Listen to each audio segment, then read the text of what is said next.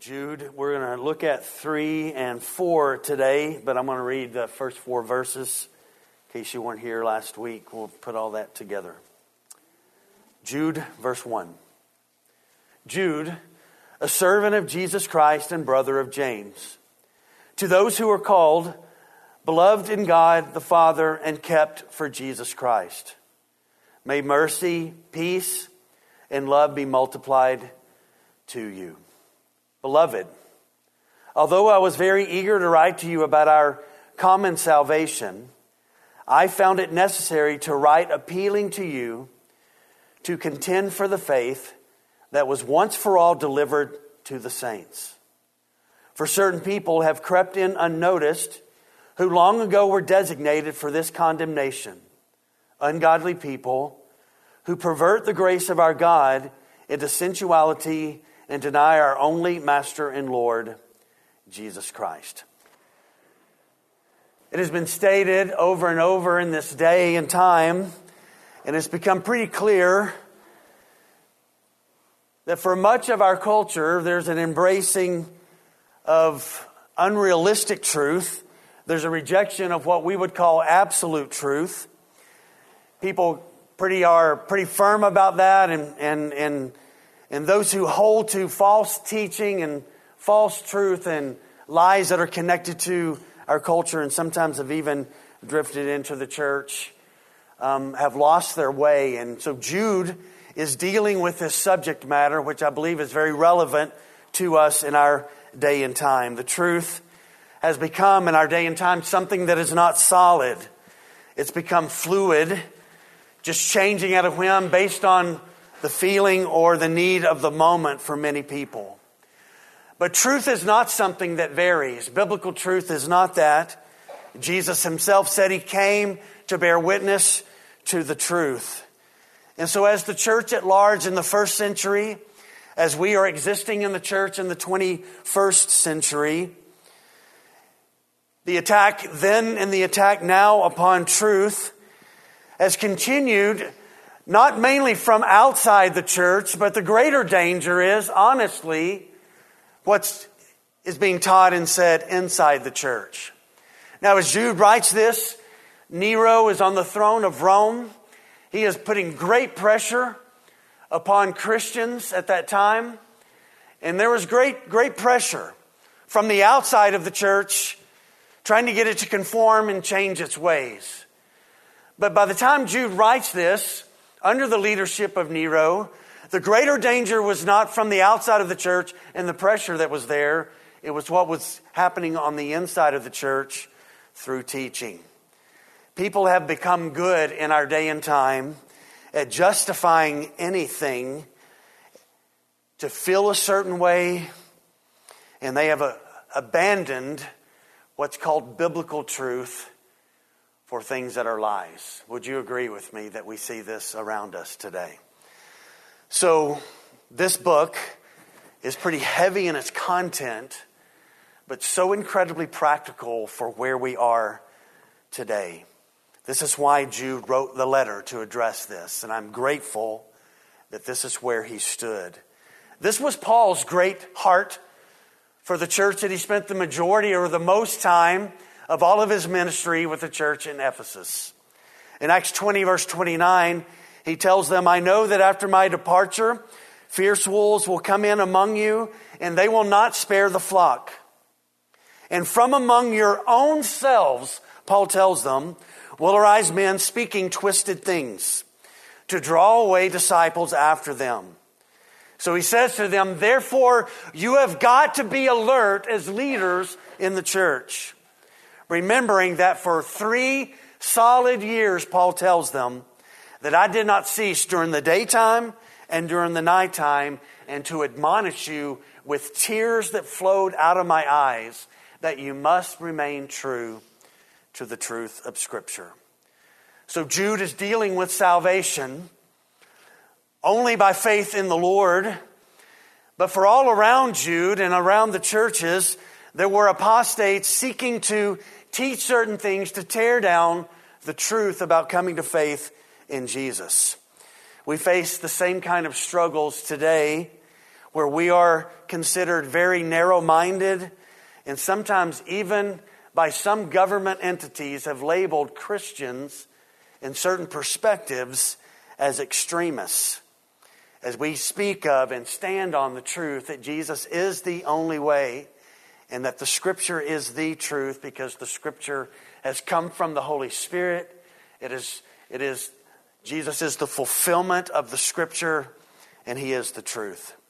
Now, one of the most encouraging things that has been a part of my life for a while, and I want to begin this, our time this morning in our introduction in this way. So, when Jesus was born, he grew up in Nazareth, and the time came for him to start his public ministry. He went to John the Baptist. He was baptized by John, and Jesus begins his public ministry. He eventually gets 12 men around him, and he pours his life into modeling to them what they were to do when he leaves as they start the church, the beginning initial church in Jerusalem, and then as they leave and they are scattered, and to begin to start churches everywhere. For three solid years, everywhere they went with Jesus, they saw one driving thing that was connected to Jesus. He modeled for them what they were to do in the future. So let me share some verses. You won't have time to keep up because I'm a faster reader than you and you can't turn and keep up. So just listen to this the model in which they saw things. Matthew 7 24. Everything, everyone who then hears these words of mine and does them will be like a wise man who built his house on the rock. Matthew 11, verse 1. And when he had finished instructing, teaching his 12 disciples, he went on from there to teach and preach in their cities. Mark 4, 1. And he began to teach beside the sea and a very large crowd gathered around him. So he got into a boat and he sat on it in the sea, and the whole crowd was beside the sea on the land. Mark 10, verse 1. And he left there and he went to the region of Judea beyond the Jordan, and crowds gathered to him again. And again, listen to this, as was his custom, he taught them. He taught them. He spoke the truth. Luke 4, verse 15. And he taught in their synagogues, being glorified by all. Luke 19 48. But they did not find anything they could do, for all the people were hanging on his words.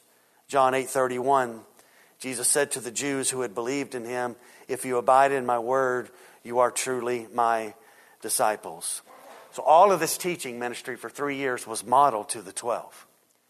So, it's natural to understand that they were to continue in this. As a matter of fact, I think you know this well. It's one of my favorite texts Luke chapter 24. On the greatest day of the greatest days in the history of the world, God had been put into a tomb on a Friday and he came out of the tomb on Sunday. Do you know what he spent that initial resurrection day doing? Walking with two guys to the city of Emmaus, walking through every Old Testament passage, explaining to them the things about his life. They get to Emmaus, Jesus goes in with them he breaks the bread, they realize we've been with Jesus all day and he disappears. They hurry back to Jerusalem to tell the 12 or the 11 now, we've been with the Lord all day. And then he shows up in the room. And do you know what he does the rest of the night? He teaches them from the Old Testament texts about himself. So it's no wonder when you read the book of Acts, guess what they did? They taught. This is what they did. So, again, because I'm way better reader and faster than you, just listen. Acts 2:42.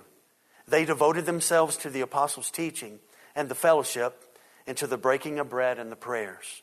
Acts 5:42. Every day every day in the temple and from house to house they did not cease teaching and preaching that the Christ is Jesus. Acts 8:40. But Philip found himself at Azotus. And as he passed through, he preached the gospel to all the towns until he came to Caesarea. Acts 14:6. And they learned of it, and they fled to Lystra and Derbe, cities of Lycaonia, and to the surrounding country, and there they continued to preach the gospel. By the way, that's Paul's first missionary journey. In every city, guess what he did? He would go into the city, he would enter into the synagogue, he would reason from the Old Testament scriptures about the Christ, and then he would speak to the Gentiles. That was his model in his first missionary journey. When they got back, back to Antioch and they began to evaluate the first missionary journey, guess what they decided with the second missionary journey? There was nothing really needed to be changed. So on his second missionary journey, in Acts 17 2, and Paul went in, and as was his custom, and on three Sabbath days he reasoned with them from the scriptures. And at the very end of the book of Acts, Paul is in prison, and this is how Acts ends. He lived there two whole years at his own expense, and he welcomed all who came to him, proclaiming the kingdom of God and teaching about the Lord Jesus Christ without boldness and without hindrance. This was the model. By the way, I want to set forth this morning, those of you who've been a part of our church for a long time, if you're visiting today, you can kind of get an idea about what we're about. We are about the Word of God at this church. That's what we're about. We are to be about what the apostles were about. We are to be what the Old Testament prophets were about. The proclamation and speaking of God's revelation through word that has come from his heart. And as the church was established through the ministry of the apostles, we'll see in a little bit, that the Holy Spirit gave them these things to speak and to establish. And so we practice what they practiced, and we do so because they learned it from the Lord Jesus. And so, three years into the church's existence in the first century, the church was under tremendous attack. Jesus talking to Pilate at the end of John chapter 18 says, For this reason I came to bear witness to the truth. Three decades into the church, it is under attack inside the church, greater than attack from outside the church, though both were happening. So Jude, wanting to write initially to encourage these Christians in regard to the common salvation that they had, all the unique things that are true about our salvation. And boy, we could spend all day talking about that. The Spirit kind of, you ever had one of those letters you feel like you need to write and you start writing it and you tear it up and you, or now if it's on the screen, you just hit the delete button and over and over. And it's kind of like Jude was wanting to write something and he couldn't get there. And eventually he recognized, I've got to write something different. There's something that the Spirit has laid on my heart. And that was that we would know the truth, we would stand in the truth, and that we would contend for the gospel. So look in verse 3 again. Beloved, although I was very eager to write to you about our common salvation, I found it necessary, he's saying, to write about something else, appealing to you to contend for the faith that was once for all delivered to the saints. Some of us grew up with traditions in our lives um, that use doctrines or certain passages or texts in the scripture wrongly. And one of the things that I want to just remind you and I of this morning, if you grew up in a setting or in a place like that, or a denomination like that, or maybe just a church like that, we have to be very careful because one of the ways that false teaching enters into the church is that we, because something was used, we swing far too far to the other side. And so I want to remind us with, with everything always, we settle in with what the text actually says. So we don't overreact, we don't add to, we don't take away from, we rest in what the text says about things.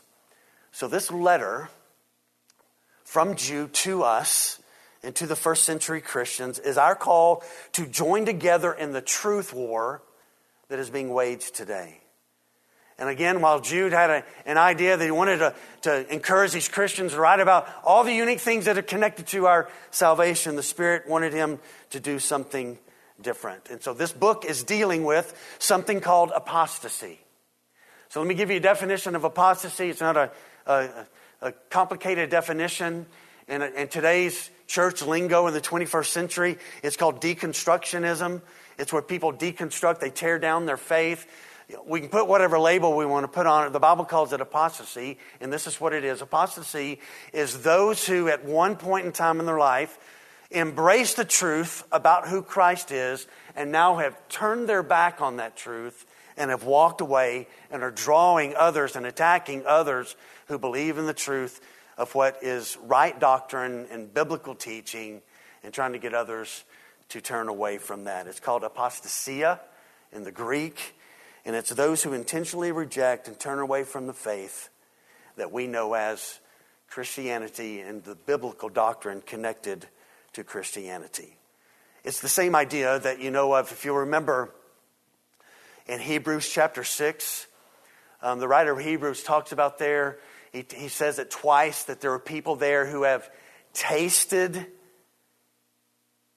they have tasted things about faith, but then they've rejected it, they've, they've gone away.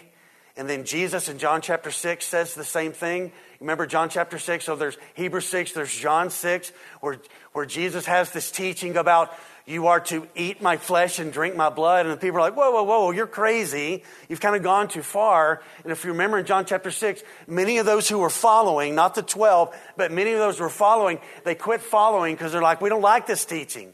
And the point of Hebrews 6 and the point of John 6 is this Christianity, yes, we taste, but it's more than that. It is taking in. The people in Hebrews 6 were in and around the faith, but they walked away from the faith and they turned away with it, from it because they never took in, they never ate, they never drank the fullness of the gospel and believed in Christ. And so the point of what Jude is dealing with here is that there will be people like that. Hebrews 6 people, John 6 kind of people, and other false prophets who will work their way into Christianity and even the church. And they will teach things to where people taste things and people will get excited about things and ultimately because there's no substance there. There's a seed that was planted there but there never was a root. Y'all remember the parable of the seeds? Only one produced fruit. Only one did. There was robbery there was pressure of giving in and walking away. So jude is calling the church to this reality now, I've framed all of our points this morning around the word loved ones. And so here's the first point this morning, if you're taking notes as far as official outline. I want to talk first of all about the loved ones of God. So Jude just starts verse 3 with one word. He says, Beloved. This is a word rich in meaning. It's a word from the Greek word agape, God's kind of love, the unconditional love of God. We are the ones, if you have come to faith in Christ, we are the ones that are loved by God. We have come into a relationship with Him and we are loved by Him. And because we are the loved ones of God, we are to live knowing the truth, standing in the truth, fighting for the truth, and contending for it. We are, as local church members, to gather together to submit our lives to the truth of the scripture. And so, as Jude uses this word, he expresses his pastoral heart for this group of people. He loved these Jesus followers. And as one who loved them, his great desire was that their lives would stay remained in the truth, that they would be protected in the faith that they had come to know, and that they would fight, listen to this, for the purity of the faith that they knew. So Jude writes here from a place of great tenderness to this group of people that he loved. Now, let me just say this before we move on to point two in our outline this morning. I want you, please hear me. Everybody, listen to me. If you're listening to me, say, I'm listening. I want to remind you this morning of something absolutely astounding. For those of us that belong to Jesus, we are the beloved. We belong to Him. We are loved. We are absolutely secure in Him.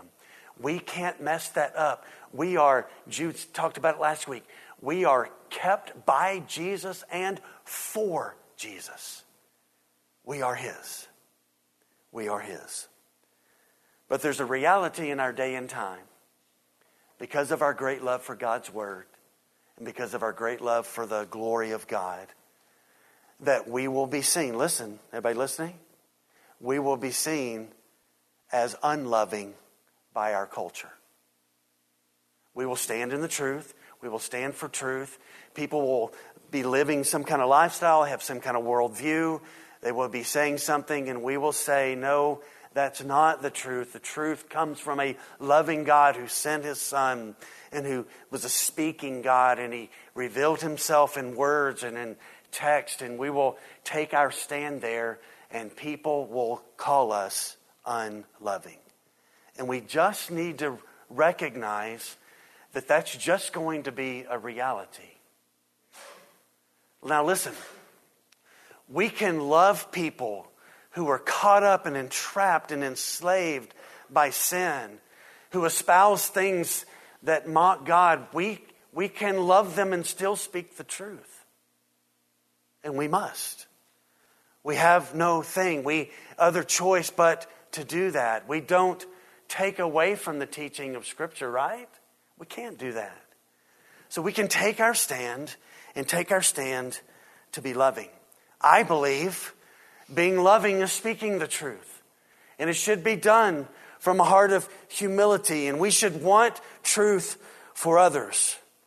Students in the room, elementary students, high school, university, whatever, this world that you are growing up in and you will eventually lead the church in. See, I'm I, eventually I'm going to heaven. I'm going to be with my Savior, and I, I don't want to deal with people anymore. I love people, but I want to get to Jesus. Is I want to get to Jesus. I want to get to Jesus. And you, young generation, you're going to be leading the church. Some of you be standing in, in pulpits like this, someplace in the world or here in America, and you will be proclaiming the truth from Scripture. If you're going to go to a university somewhere, or if you're in another school or you're working somewhere, you're going to have professors and other adults who have agendas contrary to what you've been taught at this church and what your parents teach you. It's a reality of this world. It will be there. And they will espouse some kind of belief system that you haven't heard about, you never thought about, and they will challenge you. And your stance with that will be called stupid. It will be called narrow minded. It will be called foolish and a waste of time. And I want to encourage you that when you go away, to not, a, not abandon the relationships that you have here at this church.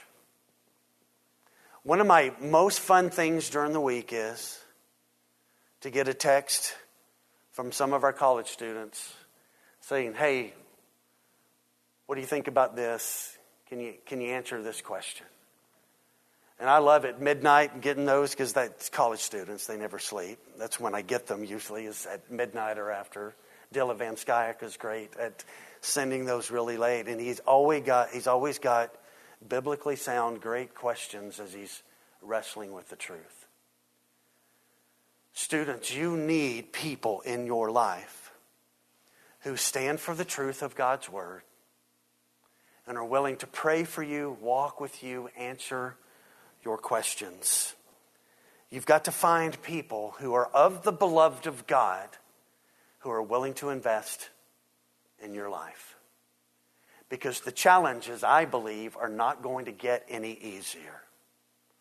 They are increasing if you haven't looked around lately.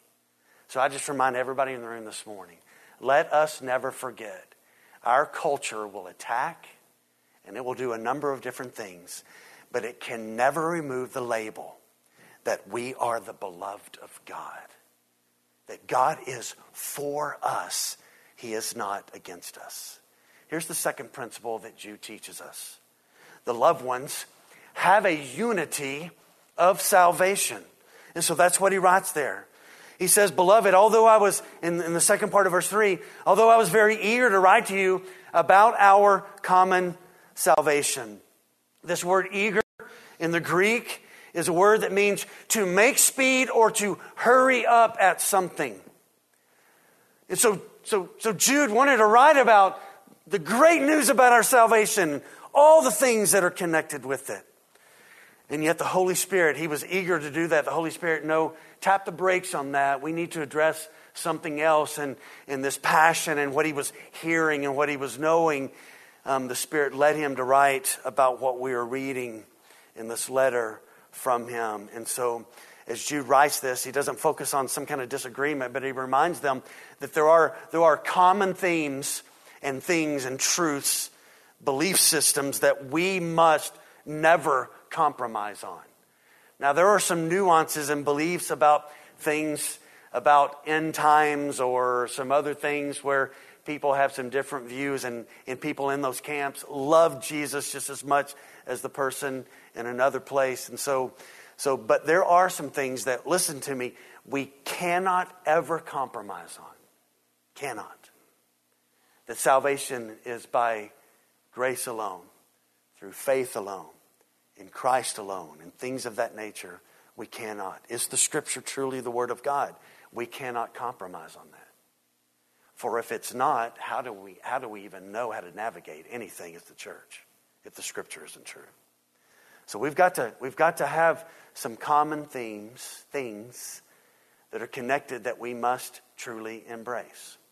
So, we at this church here have a doctrinal statement. It's connected. We are a Southern Baptist church.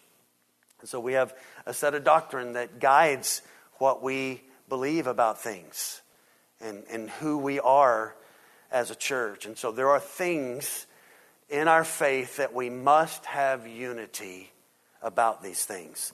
When, when Jude uses this word common, it means open to all, something that all believers share everywhere it is the picture of a partnership, a proclaiming and living for certain things. We know this. Paul wrote in Ephesians 4 5, we have one Lord, we have one faith, one baptism, one God and Father of all, who is over all and through all and all. So we are the loved ones of God. The loved ones of God have a unity in their belief about who Christ is and how we are called to walk in Him. Thirdly, we are to be the kind of people that communicate this unity, this doctrine, this belief with one another. We are to talk about this. And so Jude says, Listen, I was eager to write to you about this, and then I found it necessary now to write appealing to you about something else. And so there is a communication that is to drive us as a church. And it's not, it's not anything other than the scripture. That's what's to drive the church. That's what's to be our motor and our fuel of proclaiming and living and being guided by the truth that is in the written text of Scripture. And so, the loved ones, we communicate this and encourage one another, admonish one another in this. And so, Jude writes, Although I was very eager to write to you, Writing is a form of communication. The next thing I found it necessary to write, communication, appealing to you. And he's saying this, this task was my now my priority to you. I didn't have a I didn't have a bigger priority than to write what the Spirit was leading me to write to you. This word necessary in the Greek means to compress, to push something down and to make it tight put it together. It's, it's the idea that he was now had been pressed into his heart and into his life and into his mind and into his mission and into his calling that now he was under divine pressure of God that he had to write what he was to write. He needed to communicate this and, and make this. He, he had been constrained by God by a compelling obligation now to deal with what was doctrinally right. Ezekiel felt this. Listen to this. This is Ezekiel chapter 3. God speaking Ezekiel says, At the end of seven days, the word of the Lord came to me. Son of man, I have made you a watchman for the house of Israel. So whenever you hear a word from my mouth, you shall give warning from me. So if I say to the wicked, you shall surely die, and you give no warning, nor speak to warn the wicked from his wicked way in order to save his life, that wicked person shall die for his iniquity, but his blood, Ezekiel, I will require at your hand. If I've told you to warn them and you don't warn them, and they continue in it and they die in that, Ezekiel, I'm holding you responsible for that. And then verse 19. But if you warn the wicked and he doesn't turn from his wickedness or from his wicked way, he shall die for his iniquity, but you will have delivered your soul, Ezekiel. Again, if a righteous person turns from his righteousness and then commits an injustice, and I lay a stumbling block before him, he shall die because you have not warned him. He shall die for his sin, and his righteous deeds that he has done shall not be remembered. But his blood, Ezekiel, I will require at your hand. But if you warn the righteous person not to sin, and he does not sin, he shall surely live because he took warning, and you will have delivered your soul. I have been here coming up on 14 and a half years. This week, I was talking, it was in a group of people, and we were talking about Evans Middle School days off El Dorado, church in a trailer, thinking about the history of the last 14 and a half years. And I, I, I hope and pray that if you've been here all of that time, or for part of that time, or you're new in that, that you know this. That my greatest longing is for you to know God and to walk obedient with Him and to live this freedom life that He gives to people. And the only way for that to happen and take place is that we never compromise in what's proclaimed on this campus, in a home, in a small group, in a life group, on a mission trip. That we never do, that, that we, myself, Mark, and our elders, feel the weighty responsibility that we have been called watchmen of God to lay before you. Listen, hear this what the text actually says. So that we all have to deal with what the text actually says, not man's opinion about things, but what does God's heart, loving heart, say, even if it's a heavy text? Listen, every heavy text and demanding text has come from the God who, in every part of his nature, is good. Every part of his nature is good. So, in every one of those texts, he has behind it his loving, good nature that we would know righteousness and never find ourselves enslaved or moving toward the road of wickedness. And throughout the years here, I have come alongside people for the last 14 and a half years who have said, I need help, and you come alongside them and you teach them things. And, and uh, some have said, Yes, I'm going to follow what the scripture says, and they've had a joyous life. God has brought restoration. And some of them I still see from time to time that 10 years ago I poured my life into them, and some of you poured your life into them, and their lives are still a mess, a mess because they've walked away from walking under the authority and the freedom that comes from knowing the truth. Paul felt this. I've said it many times, but this is again words from his heart to the church leaders in Ephesus. Acts 20 31, he says, Therefore, be alert, remembering that for three years I did not cease night or day to admonish every one of you with tears. For those who have a heart of a shepherd, shepherd's care, they lose sleep, they're stressed, they're burdened, they get emotional. They can be annoying with saying the same thing over and over to their sheep, reminding them. Paul felt this heaviness of this call as well.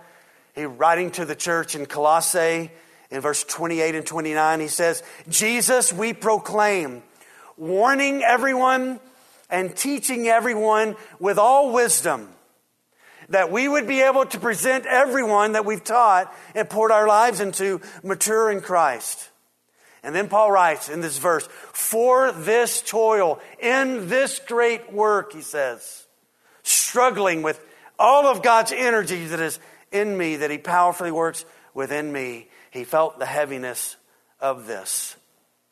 Before we move on to point four, I need to say this. If a church has a truth problem, then that church is in crisis mode. It's in crisis mode.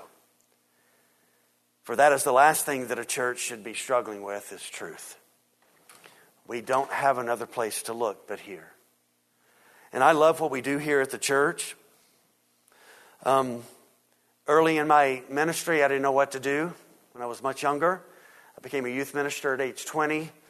I've been doing this for a long time now, almost four decades. Early on, I didn't know what to do, but I love what we do here. When today is over with, I don't have to go to my office tomorrow and try to be self creative to figure out what we ought to talk about next week. God has already told me what we are to talk about, and it's in the text. So we just go to the next verses. And until I die, and I will one day, did I tell you that I'm going to Jesus? I'm going to Jesus. And when I no longer have an opportunity to proclaim from this scripture, then I will not be able to proclaim verse by verse from the scripture. But until, as long as I'm breathing, until I'm with Him, this is what we do. This is what we do. And we don't compromise upon it. Truth is to be our sole mode of communication. For we are to sing about it, we are to love in the truth, we are to teach it, we are to pray in the truth, and we are to preach the truth. Here's the fourth thing this is the theme of Jude. Loved ones participate in the great fight for truth. So look what he says in the end of verse 3. He's writing, appealing to them that they would contend for the faith that was once for all delivered to the saints. Now, this is a rich word, this word faith here, or this, this contend. This word contend is a rich word. It means to give strong effort, and even more than that, it means to, to kind of agonize with this. So, this is a calling upon our lives. If you're 10, if you're 16, if you're 20, you're 70. We are to fight for and contend for what is the truth. And we are to be eager and earnest and swift about this. That's the idea with this word of contending. That we would be swift about it, quick about it. Now, this Greek word for contend means to strive, contend earnestly. It's where we get our word, our English word agony from. The Greek word pictured a big stadium. Think of the Roman Colosseum. And people gathered in the Roman Colosseum, and there on the floor of the Colosseum, uh, a warrior comes out to do battle, whether it's against lions or another soldier or to represent some battle of the past. It's a picture of one fighting, striving, contending for what is true and right. And that's the word that Jude is using here. So he's calling the church to consider the cost, to agonize for the glory of the truth of Christ. The big battles of our faith are not won by sitting around on the couch or skipping church. The big battles of our faith are won when we engage in the war in great effort by standing in the truth and knowing what the truth is. Peter wrote, wrote kind of the same theme in his first letter. Listen to this. You'll, you'll, know, you'll know this one. 1 Peter 3.15. But in your hearts, listen, he says, honor Christ the Lord as holy. Always being prepared to make a defense to anyone who asks you for a reason for the hope that is in you. Yet do it with gentleness and respect. Here's what Peter says. We contend, we agonize for the truth in a culture that we look around with that is so definitely confused about what truth is. We contend lovingly, patiently, standing, speaking, singing, sharing, building relationships with people to share the gospel with them. And we do so, Peter says, by placing Jesus on the throne of our hearts. Peter says, But in your hearts you honor Christ the Lord as holy. You place Christ solely on the throne. Secondly, you are prepared by knowing Him and knowing the Word. You're prepared to talk about your faith. Now, listen, some of us have convinced ourselves that we can do no good sharing the gospel or communicating truths of, of, of the gospel. And I want to encourage you that that is not true. You can know the, the tenets of our faith that are to be uncompromising, and you can communicate those things to coworkers or to a parent or to a brother or to a friend. Yes, we can learn those things and, and let us not buy the lie of the enemy that we, that we cannot be effective of knowing what our faith is and being able to communicate it. Are y'all with me? We can do that. And we can encourage people. So we are to contend. So Peter says, you, you put Christ on your throne of your heart and, and as you do that, you are prepared to defend, and you are prepared to, to defend because you know what you believe. And so Jude here saying the same thing contend for the faith that was once for all delivered to the saints. Our current culture is one of great despair and uncertainty. And in stark contrast to our current culture, as Christ followers, we are to not be that way. We are not to live in despair. We are to live in great hope and to stand in that hope and to communicate that hope. And maybe what's lacking today is true and honest commitment and conviction in the lives of Christians. The kind of conviction and trust and faith in Jesus that moves believers beyond convenience and into a wholehearted life of serving the Lord. And as His people, we are to be well aware of what is going on in the church and outside of the church, what is being taught, and all of those things. This is an important statement I'm about to say. Christ's followers do not just sit by and let the world's ways infiltrate the church with the aim of that to destroy the very foundations of our ministry and of Christianity. Now, I remind you, the church will prevail. Jesus said the gates of hell are not going to win. But do not think for a minute that the great enemy of our faith, Satan, is not going to do everything that he can to chip away and try to collapse the church in the West. So, we as believers, instead, we long for the ministries of the church to be saturated more and more with Jesus. What does the student ministry need more than anything else? You know what it needs? It needs more of Jesus. What does our gathering on Sunday mornings need more than anything else? It needs more of Jesus. And the only way we're going to get more of Jesus is to proclaim He who was the living incarnate Word, who is the fulfillment of the text of Scripture. That we proclaim that, and therefore He is proclaimed and he is honored. And so, as we speak about contending, agonizing for the faith, it is absolutely critical for us that we understand when we talk about faith here, this is not just, I place my faith in Jesus. That's not the idea that Jude's using here. He's talking about that our faith has a certain set of beliefs that cannot be compromised at all. So, when we speak about it, we are referencing true doctrine. John MacArthur said this Tragically, there are many in the contemporary church who also lack spiritual discernment. Such people are far better at staying in tune with the cultural trends than they are at appreciating and understanding biblical doctrine. In some cases, whole churches have shifted their focus from the clear teachings of Scripture to the felt needs of sinners. They want to make the church service comfortable and non confrontational. As a result, the messages they champion are theologically weak and the people they serve are doctrinally naive, these churches are defenseless against error. Now, I've told you that in this walk through this, I was going to give some living examples so that you don't know that I'm just making up stuff. Y'all know that I'm not making up stuff, right? That this is happening out there. One of the larger churches in our area, within a, probably about a eight mile radius of our location here, several months ago, back in the fall, shifted their belief system about sexuality.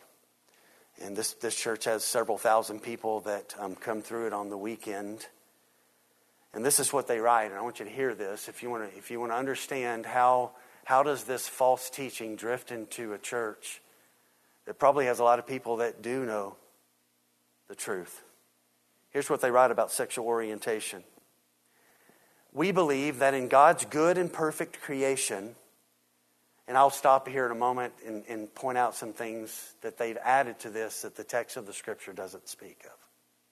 We believe that in God's good and perfect creation, man and woman were created with heterosexual orientations. That's what they write. God did not create Adam and Eve with orientations. Are y'all with me? So, this is how false teaching enters into the church and we're joined together by God in the institution of marriage for the purpose of their mutual well being and fruitful procreation. Unfortunately, because of the fall, some individuals, now listen to this, whether through nature or nurture, develop a same sex orientation which they do not choose. Let me tell you what that sentence means is this is that God creates some people as homosexual so that when they stand before Him, they can say, Well, you made me this way. And they're not accountable for their sin because God created them with this orientation. Then they write, We do not believe this state is sinful in and of itself, nor does it diminish the image of God within him, within them, or his love for them. However, our interpretation of Scripture prohibits same sex behavior and this prohibition is without exception. Therefore, a gay or lesbian believer who wants to live a, a, faithful life, I want you to listen to that sentence. Therefore, a gay or lesbian believer who wants to live a faithful life under God is called to remain unmarried and celibate throughout his or her life, trusting in Jesus and his church for their companionship and support. We recognize that there are earnest and faithful believers who have a different biblical interpretation regarding this issue. They affirm that two believers can live faithfully under God in a committed, monogamous, same sex relationship. While this is not our conclusion, we respect and love these brothers and sisters, and they are welcomed in our church family. When it comes to leadership in our church, individuals who are single and celibate, regardless of their sexual orientation, can be called to serve in any capacity in the church. That includes pastor. So I share that with you so that you know that this is happening all around our conservative Collin County in churches. This is being taught and this is being allowed. So Jude is saying to faithful believers, this must not be the case with you. We contend for the faith. How do we know what the faith is? Well, we don't make it up on our own and we don't adjust it thousands of years later to meet a cultural movement or idea and feeling and confusion that permeates our culture. We don't change things. We, we hold to the faith that came through the prophets and the apostles that has now been entrusted to us. Now, it's interesting what Jude writes here. We are to contend for this faith. Look what it says there. That was once for all, one time, not a second time, not a third time, not a fourth time. That was once for all delivered to the saints.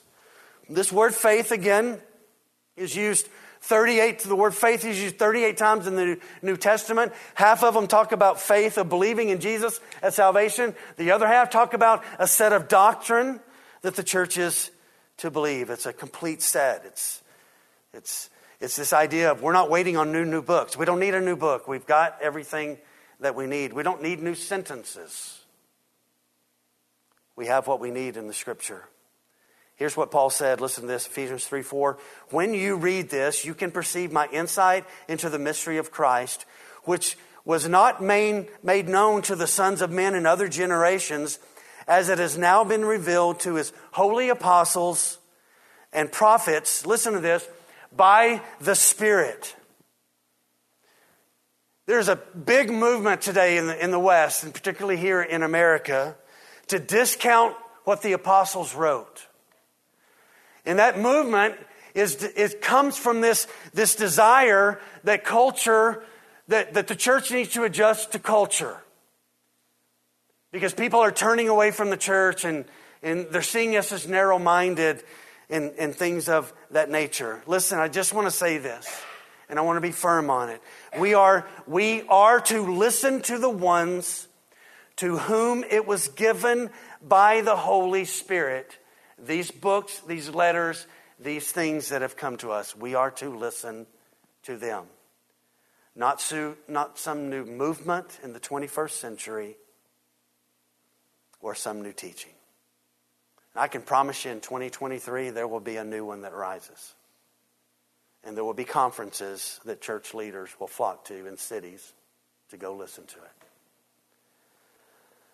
And we'll be here going word by word by word, phrase by phrase, sentence by sentence, verse by verse, chapter by chapter, book by book, until we breathe no more. It's not a complicated choice if the leadership is there and if the people, you, demand that of us, right? You should demand that of us. We should not want you to not want that. And you should not ever want us who teach here, not just from the platform, to say anything else other than the scripture. I love what Jude says here. It was delivered once for all. We are not still getting new revelation that is equal to Scripture. We're not. We've been given what we need. Timothy was told to guard what had been entrusted to him. Listen to this, 1 Timothy 6.20. O Timothy, guard the deposit entrusted to you. Avoid the irreverent babble and contradictions of what is falsely called knowledge. He says, Timothy, don't buy into it. Some people, he says, and for by professing it, teaching this, listening to it, learning it, some have swerved from the faith. And if you and I do not protect the faith, then we will ultimately have nothing to proclaim. If we do not fight for it and stand in it, this is a faith that is settled. I believe Christianity is a faith that is settled. We're not, again, we're not waiting for new revelation. We have been given what we need. And I love this. Listen to this. Hear this. And we're, we're wrapping things up here. This was, Jude says, delivered. This word in the Greek means this it means to come to somebody and to hand something off to someone. So it came from the Spirit to the apostles. They handed it to other church leaders. And here we are. Praise God that in the last 2,000 years, there have been faithful people like you and I who have continued to embrace the truth of God and hand it off to people. So that there is faithful teaching about who Jesus is and what he asks of us. It's the same word that is seen here. 2 Timothy 1:13. Follow the pattern of the sound words that you have heard from me in the faith and love that are in Christ Jesus. 2 Thessalonians 2:15. So then brothers, stand firm and hold to the traditions that you were taught by us, either by our spoken word or by our letter. Romans 16:7. I appeal to you brothers to watch out for those who cause divisions and create obstacles contrary to the doctrine that you have been taught. Avoid them. Titus 1 9.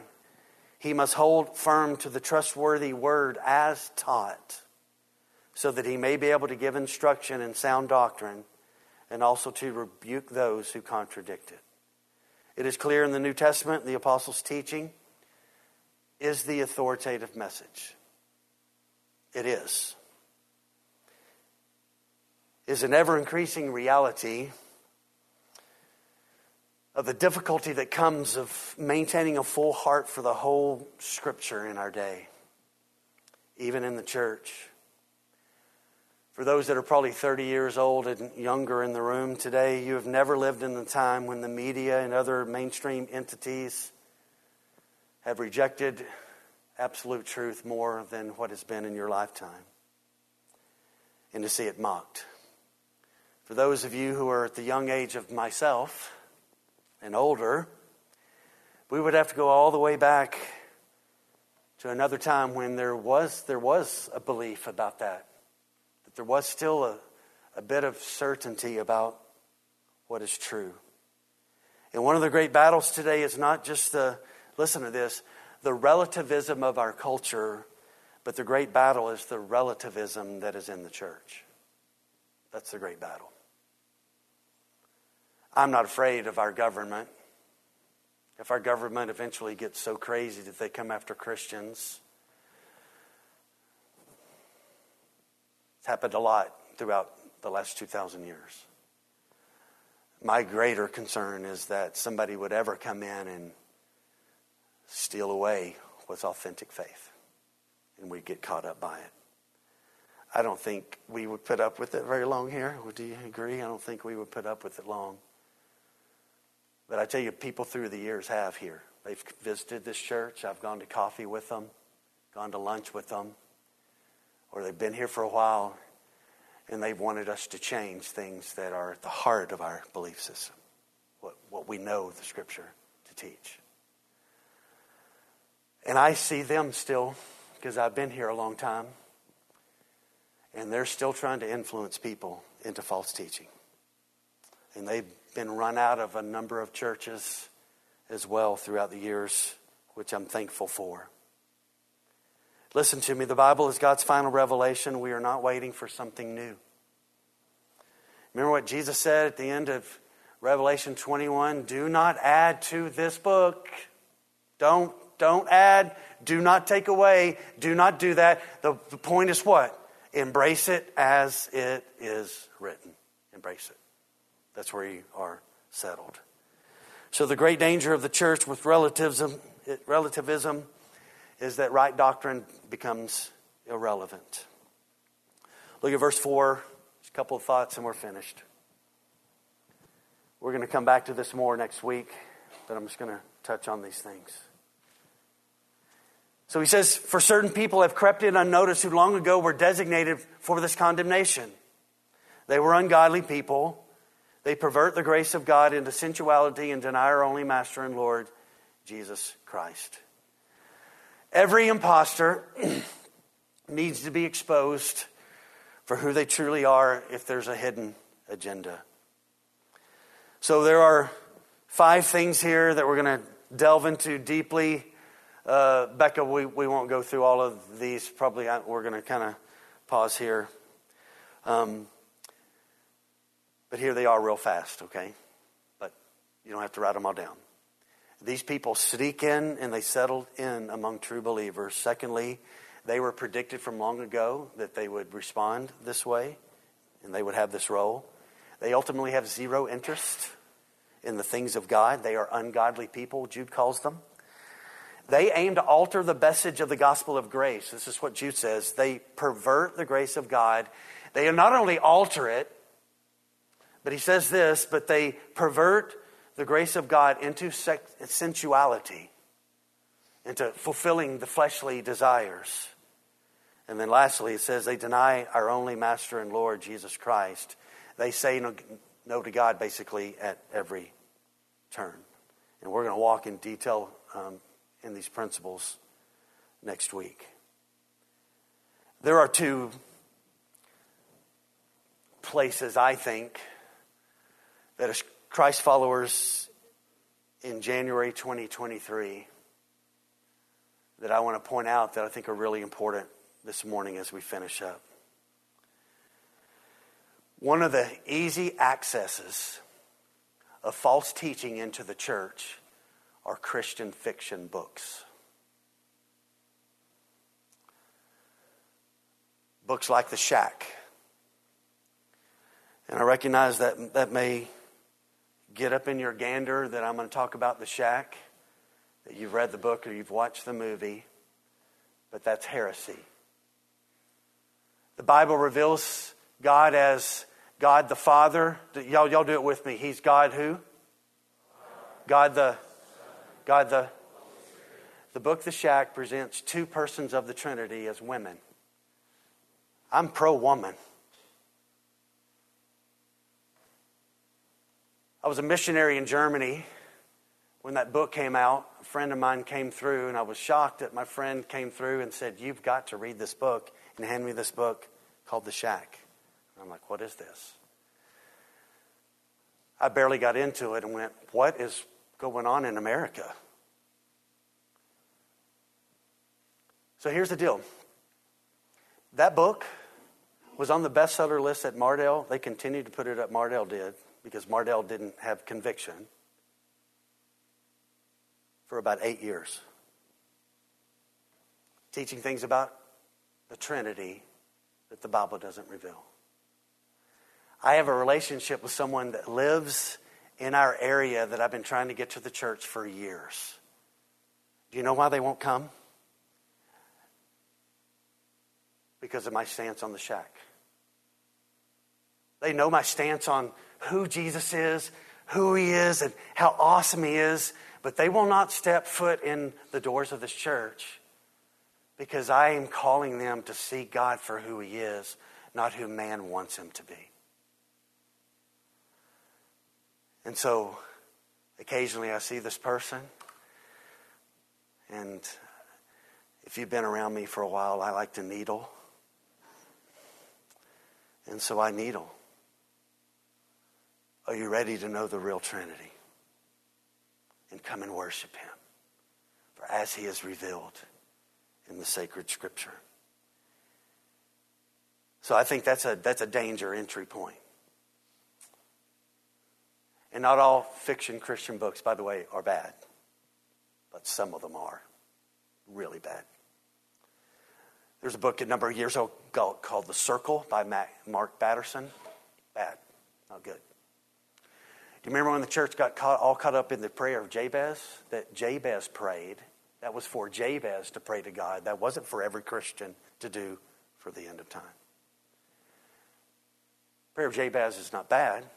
We just have to, it just some of these things, we have to have discernment about these things. Here's the last thing this morning. we are seeing this more and more and more and more and more today, and it's the redefinition of words. And it's drifting into the church. I don't know if you knew this, but uh, so this is a response question. Do you know what response questions are? You, you answer back. Do you know what the word of the year was last year in 2022? The word woman. Woman. You know why, right?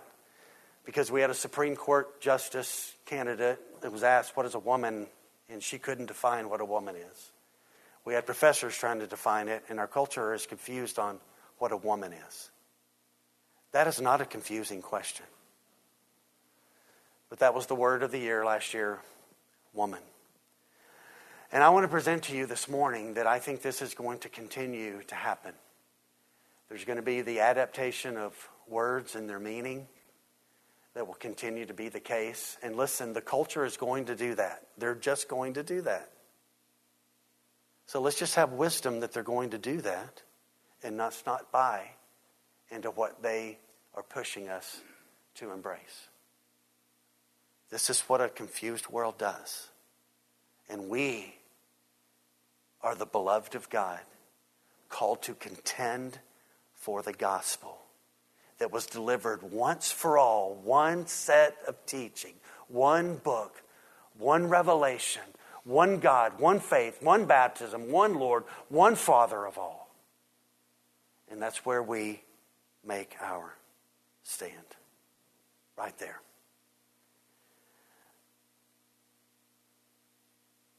All right, that's enough. We'll get into this next week. Let's pray.